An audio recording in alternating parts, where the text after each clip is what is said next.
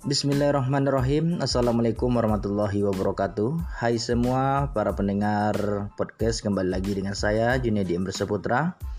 Di podcast kali ini kita akan membahas tentang Yaitu mata kuliah produksi radio. Di sini saya akan menjelaskan beberapa materi-materi yang terkandung dalam pelajaran mata kuliah produksi radio.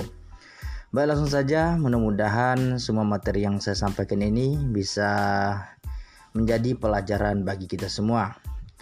Baik, yang pertama saya akan menjelaskan yaitu tentang karakteristik radio konvensional. Baik kan kawan, sesuai dengan kaidah-kaidah di audio audio radio punya karakter yang tidak dapat dipisahkan dalam kehidupan manusia dan dia memberikan kontribusi yang besar sekali bagi perkembangan komunikasi massa. Karakteristik radio memberikan manfaat yang unik kalau ditinjau dari sisi kelebihan atau juga kekurangan. Ya, nah dengan memahami kekuatan yang unik, baik ditinjau dari sisi kelebihan maupun kekurangannya.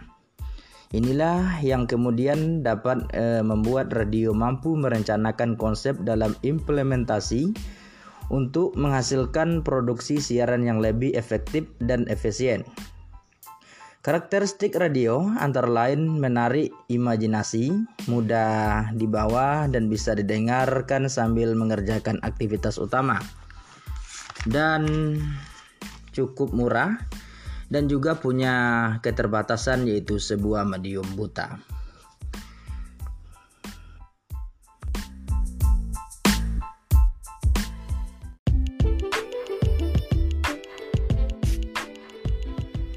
Baik kawan-kawan, baik selanjutnya kita akan membahas mengenai fungsi sosial lembaga penyiaran radio.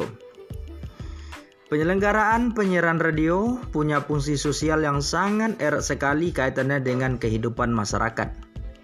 Jika ditelusuri perjalanan penyiaran radio yang didengar saat ini tidak eh, adalah dampak dari sebuah proses perkembangan teknologi dan komunikasi yang panjang. Halayak radio saat ini menikmati penyiaran radio dengan telinga yang diman dimanjakan oleh bunyi-bunyian dan suara.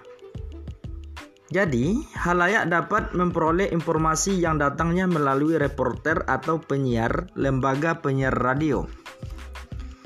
Dan dampaknya dapat merubah kekebiasaan sosial.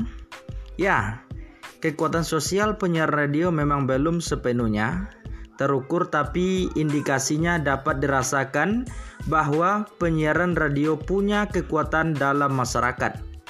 Dengan potensi pendengar yang menyebar di beberapa wilayah campuran, penyiaran radio bisa dijadikan kekuatan utama media untuk uh, menghubungkan kepentingan yang baik maupun kepentingan yang buruk bagi masyarakat.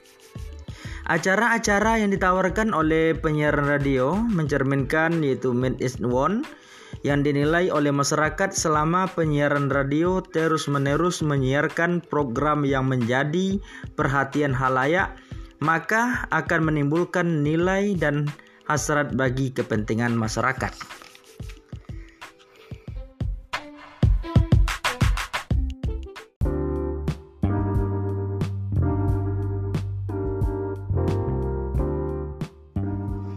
Baik, selanjutnya ya kita akan membahas yaitu tentang sejarah singkat radio.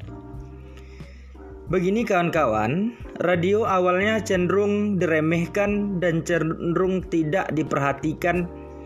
Awalnya radio adalah sebagai penemuan yang hanya terpusat sebagai alat teknologi transmisi. Radio pada saat itu lebih banyak digunakan oleh militer dan pemerintahan untuk kebutuhan penyampaian informasi dan berita. Radio lebih banyak dimanfaatkan oleh para penguasa untuk tujuan yang berkaitan dengan ideologi dan politik secara umumnya. Peran radio dalam menyampaikan pesan itu mulai diakui pada tahun 1900-an ketika informasi yang dikirimkan melalui radio berhasil menyelamatkan seluruh penumpang kapal laut yang mengalami kecelakaan dan tenggelam. radio menjadi medium yang terpuji dalam menyampaikan informasi yang cepat dan akurat, sehingga kemudian semua orang mulai melirik radio.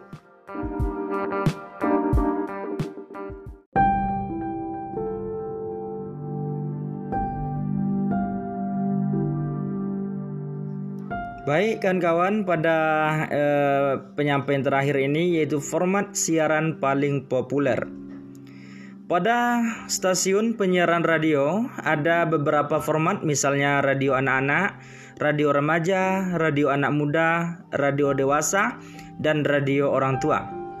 Berdasarkan profesi, ada perilaku atau gaya hidup. Ada radio berformat eh, profesional, intelektual, petani, buruh, mahasiswa, nelayan, dan banyak lagi yang lainnya.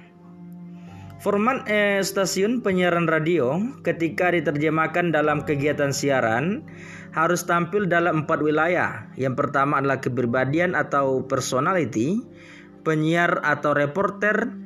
Yang kedua yaitu pilihan musik atau lagu. Yang ketiga yaitu pilihan musik dan gaya bertutur atau talk dan yang terakhir atau yang keempat yaitu spot atau kemasan iklan. Jinggal bentuk promosi acara radio lainnya. Itulah empat materi yang saya yang bisa saya sampaikan mengenai podcast eh, kita pada kali ini.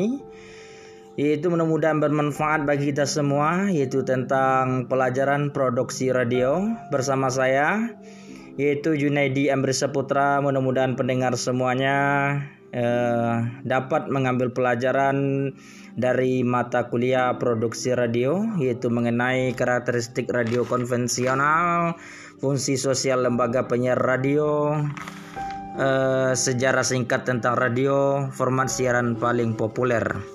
Terima kasih, mungkin sekian yang dapat saya sampaikan. Lebih dan kurang saya mohon maaf. Saya akhiri, wassalamualaikum warahmatullahi wabarakatuh.